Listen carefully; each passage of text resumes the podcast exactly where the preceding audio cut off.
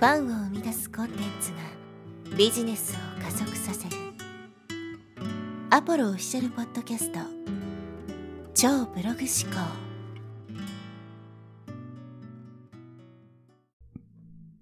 はい、えー、こんにちは、ポロです。今日はですね、究極の安定収入という話をしていきます。やはりですね、この安定収入がないというのがですね、企業における、まあ、一番のリスクと言ってもいいと思うんです。特にこう会社員生活が長いとですね、毎月こう安定的に、まあ給料が入ってくるっていう生活に慣れてしまっているので、まあその安定収入がなくなるってことに対してものすごい恐怖を感じる人もいると思うんですね。で、特にこう、企業初期、駆け出しの頃っていうのは、まあ実績もないし、経験もないしね、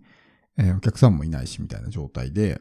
まあ全然こう集客がうまくいかないわけですね。稼ぎたくても稼げないみたいな。だから売上ゼロっていうのが毎月何ヶ月も続いて、ね、本当に不安になったりとか、場合によってはね、やっぱりもう会社に戻るみたいな。まあそういう決断をする人も中にはいると思うんです。で、そんな中で、こう安定収入みたいなものがあればですね、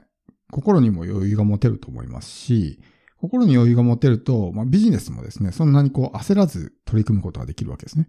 まあ収入がないっていうふうになると、ね、食っていくためにやっぱりお金を稼がないといけないので、そうすると、まあ焦るわけですね。焦って、無理やりね、えー、買いたくもない人に商品を無理やり売りつけて信用を失ったりとか。まあそういうような状態になってしまったりとかね。で、結局、特にね、えー、起業家の場合っていうのは、毎月その売り上げはリセットされるので、今月、まあノルマというかね、目標をクリアしても来月ね、またゼロから集客してみたいな。本当に来月お客さん取れるのかなとかっていう、まあそういう不安と常に戦い続けないといけないわけですけど、こんな中で、もし安定収入があったら、そういうことも基本的には考えなくていいと思うんですよ。とりあえず生活できる分だけの収入が毎月安定的に入ってくると。金額は多少変動はあれど、大体同じぐらいの金額が入ってくるっていう風になったら、きっと安心だと思うんですね。そうするとビジネスとか、まあ、そういったものに余裕が持てるようになるわけですね。セールスでそういうこうがっしりと構えてね、無理やり売りつけるみたいなこともしなくて済むというようになります。で、この安定収入っていうのは、まあ、起業したら基本的に安定収入ってなくなると思うんです。で、この安定収入ってメリットでもあり、デメリットでもあるんですね。まあ、毎月こう安定的にね、えー、一定額が入ってくるっていうのは、すごく安心な反面ですね、もし安定収入しかなかったとしたら、ちょっと理不尽というかね、どんだけ頑張っても毎月30万しか入ってこないっていうのは、ある意味アンフェアというかね、っていうふうにもう感じられると思うんですよ。だから企業のいいところっていうのは自分がやればやるほど、ちゃんと成果を出せば、本当に個人でもね、100万とか1000万とかね、月に目指せるっていうのが、まあこの企業のメリット、まあ魅力でもあると思うんですけど、まあそんな中で完全にね、えー、安定してしまうっていうのは、まあメリットでもありリスクでもあると、まあ、いうふうに捉えることができるわけですけど、実はこの安定収入っていうのはですね、僕たちみたいな、まあ個人規模、まあ、一人でビジネスをやってる人間でもですね、安定収入ってのは作れるんですよ。起業した後もね。ただ、もし本当に自分がもう100%絶対に安定収入がないとダメだとかね、もうそこにめちゃくちゃ重きを置く人は起業はお勧めしないです。起業っていうのは安定収入を得るためにやるものではないので、本当に安定収入が大事なんだったら会社に所属したいとかね、給料をもらうっていうスタイルにしといた方が確実なので、なので、安定収入を目指すためにやるものではないので、そこだけね、ちょっと、あの、補足しておきますけど、基本的に例えば自分に資金にね、えー、潤沢な余裕があれば会社作ってね、社員の人に働いてもらってみたいな感じで、毎月こうね、安定的にお金入ってきたいってあるとは思うんですけど、やっぱそういうのってね、我々のような一人でやってるビジネスの人たちっていうのはそこまでのこう余裕がないと思うんで、なかなかこうね、えー、そういったことってできないと思うんですけど、実は、まあ本当に僕もまさに安定収入毎月もらってるんですけど、それができるんですね。まあその方法とは、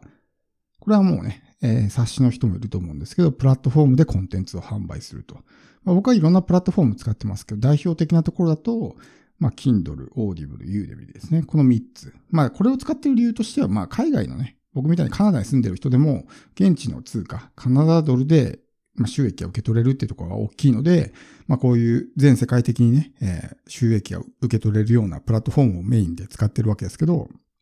まあ、日本にはそれ以外にもいろんなね、プラットフォームがあると思うんで、そういうところも使っていけばもっとさらにね、バリエーションは増えていくと思います。で、まあ、この、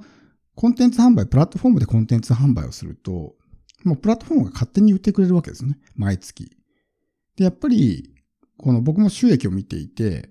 こう、劇的にね、ドカーンと落ちるってことってまずないわけですよ。例えば、アフィリエイトなんかわかりやすいんですけど、アフィリエイトとかって、例えば月収100万稼ぎましたって言っても、翌月もですね、本当にその金額が稼げるかって危ういと思うんですね。Google のアルゴリズムが変わって、検索順位がドカンと落ちてしまったら、もう一夜にして売上ゼロみたいなことが起こりかねないので、安定収入とは呼べないんですよ。アフィリエイトっていうのは。でも、プラットフォームのコンテンツ販売で、今月例えばじゃあ、ね、100万稼いだとして、翌月売上ゼロになるってことはまずないわけですね。減ったとしても、そんなに大きくドカンとね、落ちることはまずないわけですよ。よっぽどのことはない限りは。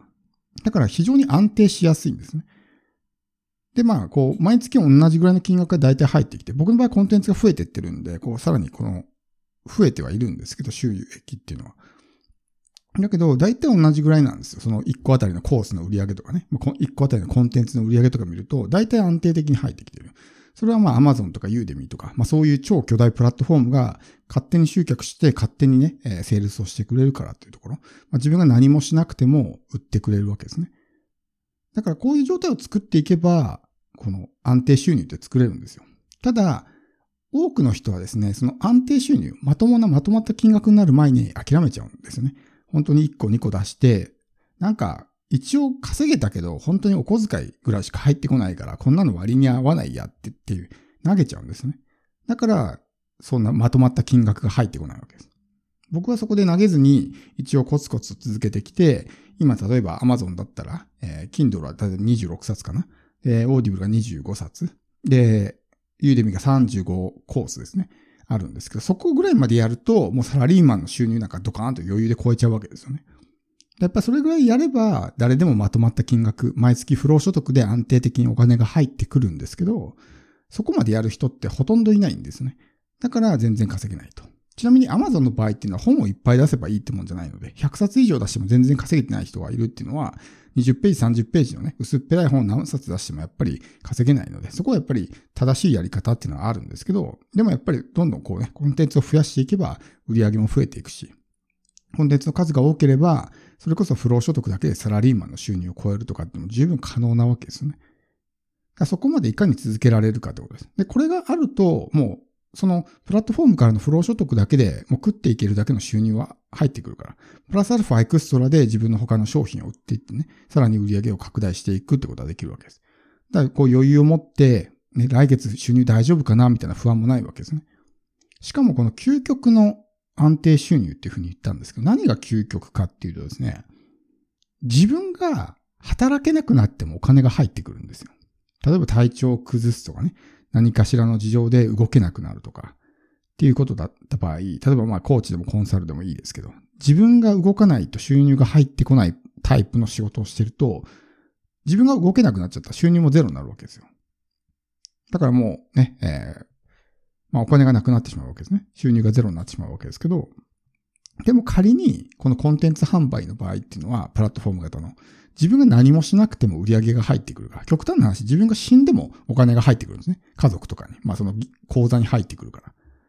だから究極の安定収入なわけです。唯一あるとしたら、まあそのプラットフォームが滅びるとかね。